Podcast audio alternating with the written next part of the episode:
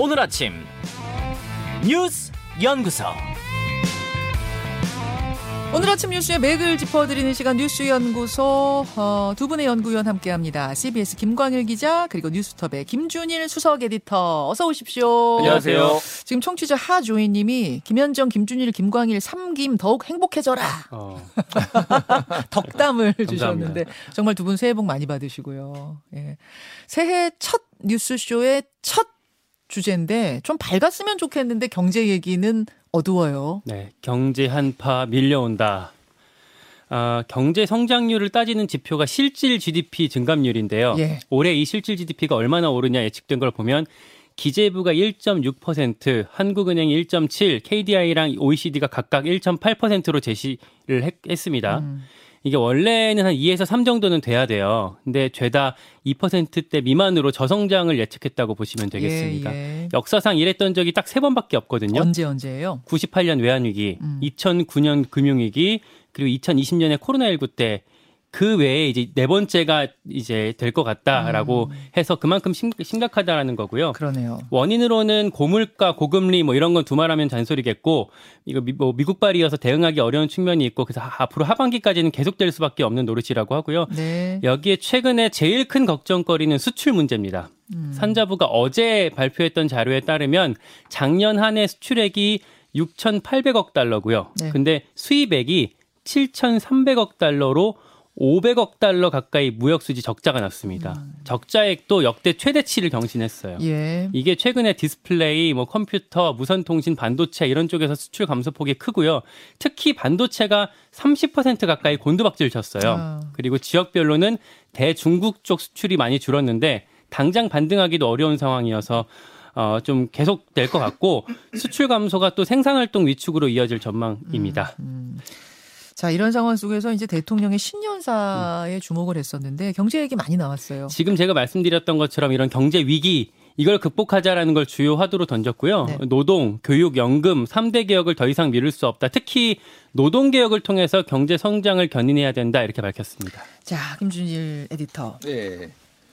일단 그 지난 1일에 그 산업통상자원부에서 11월 및 연간 수출입 동향 통계를 발표했거든요. 네. 지난해 수출 얼마나 했고 수입 얼마나 했냐. 일단 사상 최대 적자를 기록했습니다. 대한민국이 통계를 기록한 이래로 사상 최대인데 이게 외환위기 직전인 1996년에 2배를 넘어요. 그러니까 이제 왜 이렇게 적자를 기록했냐라고 하면은 이제 에너지 가격이 급등을 했었는데 작년에는 수출이 재작년보다 6.1% 증가했습니다. 그러니까 상반기에 특히 많이 증가했고 하반기엔 점점 줄어들기는 했지만은 근데 문제는 수입이 어마어마하게 증가했어요. 특히 원유, 가스, 석탄 3대 에너지 수입은 1년 전보다 69.8%가 늘었습니다. 이게 와. 다 가격 상승 때문에 그런 거거든요. 어마어마해요. 양이 늘어난 게 아니라 값이 오른 거예요. 값이 오른 거예요. 네. 값이 올랐는데 이게 뭐 아시다시피 이제 전기 요금 뭐 이를테면은 뭐 대중교통, 운임 뭐 이런 것들로 이제 다 올해 줄줄이 오를 예정이라서 올해도 네. 이제 물가 상승률을 상당히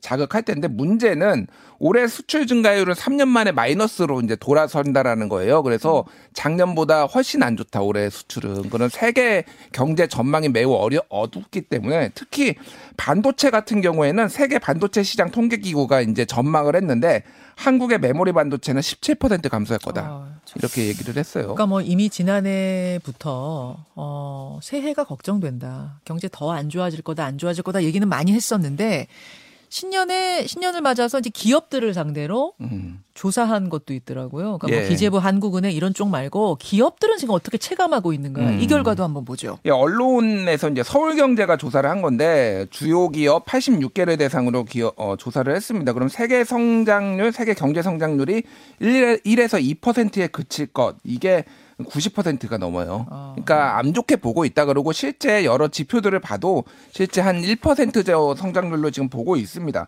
더 우려되는 것은 지금 신규 고용을 동결하거나 축소할 것이다라고 한 게 지금 한 70% 정도 됩니다. 지금.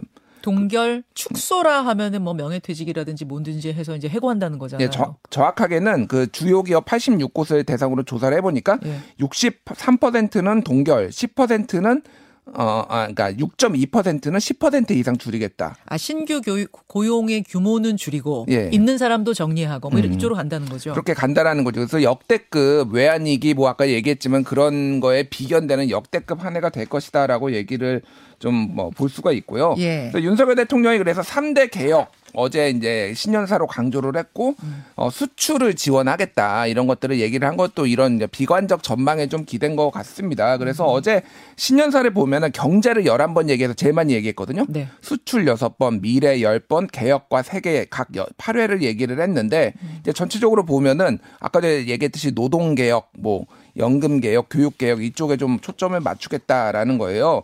근데 이제 경향신문에서 여론조사한 게 좀 눈에 띄는 게 있었어요. 경향신문이 매트릭스에 의뢰해서 지난달 3월, 그러니까 12월 30일, 31일에 만 18세 이상 1,000명을 대상으로 이 3대 개혁에 대한 생각을 물었는데 그 지금 유연 근로제 있잖아요. 연장 근로시간 관리 확대. 네, 예. 이거에 대해서는 55.7%가 반대한다.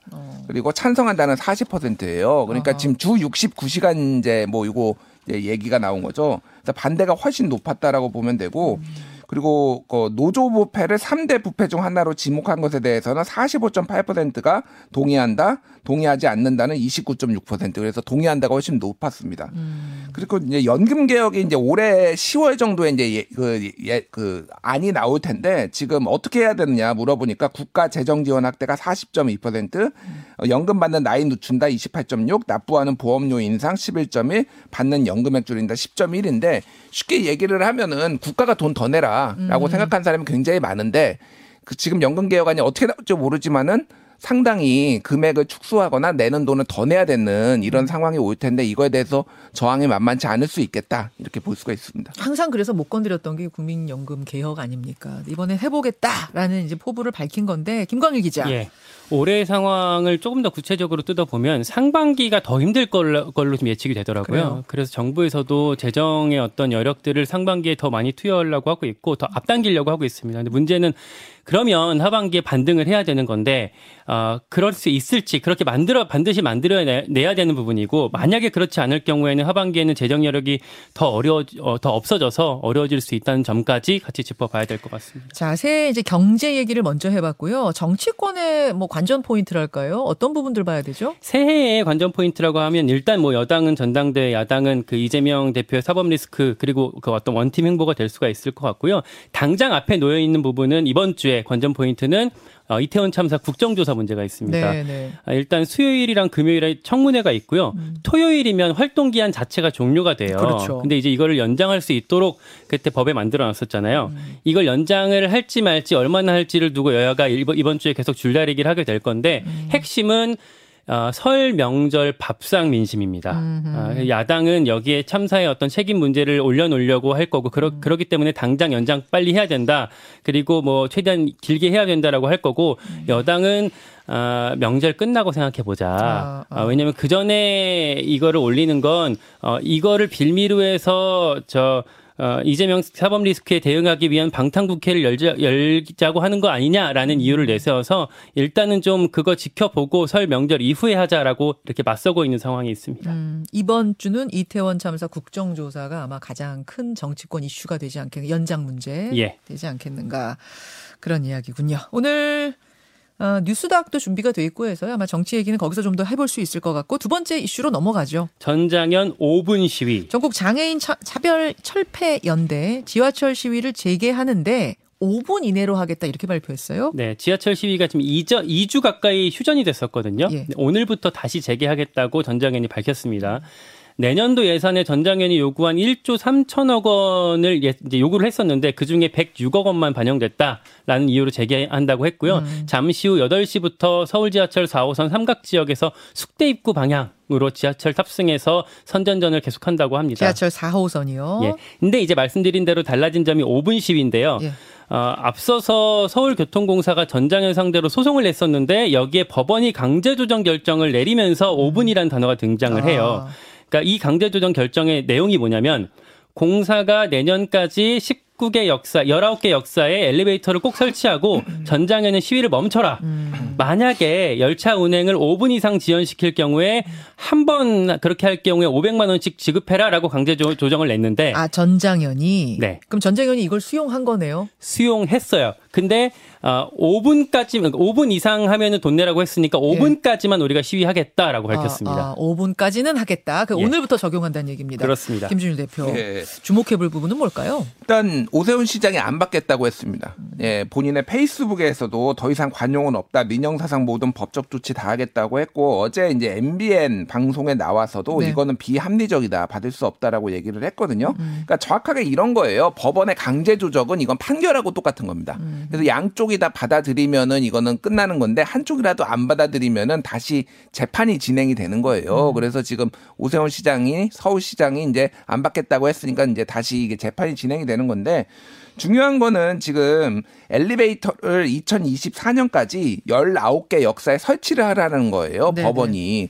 근데 이거는 어찌됐든 장애인 이동권을 위해서는 중요한 문제인데 그러니까 이것까지 안 받겠다고 하는 건지는 명확하지 않아요. 서울시에서. 근데 뭐 예산의 문제인지 그런 문제에 있어서 이것도 좀 합리적으로 조정이 되면 좋을 텐데 이게 참 강대강으로 갈 것 같아서 그러면 걱정됩니다. 안 받겠다라고 한 것은 5분 시위하는 것, 5분 이내로 시위하는 것도 우리는 그것도 안 받겠다. 그런 의미로 지금 읽히는 거예요. 정확하게 이렇게 얘기를 했어요. 1분만 늦어도 큰일 나는 지하철을 5분이나 늦춘다는 것은 받아들일 수 없다. 1년간 손해본 것이 6억 원 정도다라고 해서 내일부터 바로 법적 조치 경찰 부르고 법적 조치하겠다. 그러니까 오늘부터겠죠. 그러니까 그렇게 얘기를 해서 이제 조금 봐야 될 것 같습니다. 그러니까 5분으로 뭐 줄어들긴 했지만 충돌은 계속 되는 거네요. 갈등은 계속 되는 거네요. 예. 그렇군요. 알겠습니다. 그다음으로 가죠. 올해부터 바뀝니다. 올해부터 달라지는 것들 한번 정리해보죠. 제일 먼저 만나이 제도가 있습니다. 민법 행정기본법 개정안이 국회에서 통과가 된 다음에 지난주에 정부가 공포를 했어요. 네. 근데 6개월 뒤부터 시행이 됩니다. 정확히는 올해 6월 28일부터고요. 그러니까 이미 뭐 한두 살씩 깎였다고 좋아하셨던 분들 있으실 텐데 좀 기다려야 합니다. 지금은 아닙니다. 아직 아닙니다. 6월에 줄어드는 거예요. 6월 말에. 그러니까 한국식 세는 나이나 이제 세는 나이에서 한 살을 뺀 연나이 그리고 생일을 기준으로 하는 만나이 이게 세 가지가 혼용이 됐었는데 앞으로는 만나이로 통일이 되고요. 이제 나이 물으면요, 여러분 아 뭐 연나이로 할까 뭘로 할까 고민하지 마시고 그냥 만나이. 지금의 만나이가 그냥 나이입니다. 6월 28일부터요. 예. 관련법이 몇 개 좀 남아 있어요. 그래서 당분간 좀 혼란은 살짝 남을 것 같습니다. 그래요. 소비기한 표시가 이제 달라집니다. 어떻게 바뀝니까? 그러니까 그동안 식품을 사실 때 유통기한 보고 사셨잖아요. 예. 이거는 근데 언제까지 팔아도 된다는 거지 그때까지 꼭 다 먹어라 이런 건 아니거든요. 그래서 언제까지 먹을 수 있는 건지를 놓고는 혼란이 있었어요. 사실은 그 유통기한이라는 게 먹을 수 있는 기한 또 뭐 화장품이라면 쓸 수 있는 기한이라고 다들 생각했는데 그게 아니었던 거예요. 1월 2일까지로 표기가 되어 있으면 1월 2일까지 마트에서 팔아도 된다는 거지 그때까지 한 일주일 정도는 더 먹어도 된다 이런 게 있었거든요. 어쩐지 더 먹어도 뭐 탈나진 않더라고요. 그렇죠. 근데 이 식품마다 좀 기간이 달라요. 달걀은 얼마고 우유는 얼마고 좀 얼마큼 더 먹을 수 있는지가 달랐기 때문에 혼란이 있었는데 이제 이걸 막기 위해서 소비기한 표시제로 바꿨습니다. 유통기한을 소비기한으로. 네, 언제까지 먹어도 된다라는 걸 표시하기 때문에 앞으로는 음식물 쓰레기 배출량도 줄어들 것으로 기대가 됩니다. 이거 굉장히 잘 바꾼 것 같네요. 좋습니다. 예. 다음이요. 한 가지만 더 짚어드리면 부모급여가 신설됐습니다. 뭔가요? 그동안 이 영아수당, 아동수당이라고 해서 뭐 30만 원씩 바우처로 지급됐던 게 있었어요. 뭐 출생 장려를 위해서.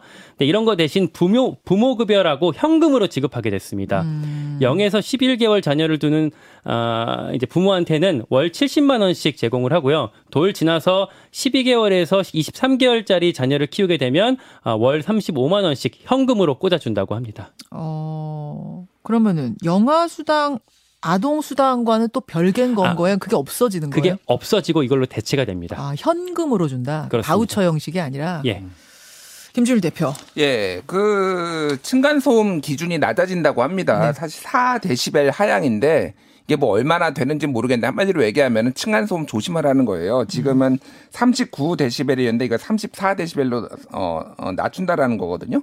그러니까 한마디로 얘기하면은 좀 그만 좀 소리 내고 이거를 분쟁 생기면은 바로 개입하겠다 이런 거 있고 또 하나는 병장 월급이 지금 많이 오르네요. 67만 원에서 100만 원으로.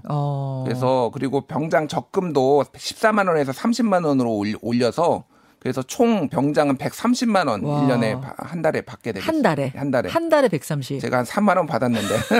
세월 많이 변했고 세상 많이 좋아졌네요. 예. 병장 병장의 기간이 이렇게 길진 않으니까 병장 달 수 있는 기간이 여하튼 130 정도로 오른다는 거. 김관영 기자, 예. 이건 이제 새해에 뭐 계속 적용되는 건 아니지만 오늘부터 꼭 알아두셔야 될 것도 하나 있죠. 오늘부터 모든 중국에서 입국하시는 분들은 PCR 검사를 받아야 합니다. 예. 중국의 코로나19 상황이 계속 심각해져서 방역 당국에서 이런 조치를 내렸고요. 이건 이제 입국 후 검사가 되는 거고 이달 5일부터는 입국 전 검사도 이제 해야 돼요. 그래서 중국에서 오시는 분들은 입국 전에도 한번 검사를 하시고 들어와서도 검사를 하시고 이렇게 이중으로 검사를 해야 되는 상황이 됐습니다. 그리고 중국으로 가는 항공편도 굉장히 줄인다면서요. 예. 그래서 가능한 한 코로나 재유행이 없도록 만전을 기하겠다라는 방침까지 전해드리죠. 수고하셨습니다. 고맙습니다. 감사합니다.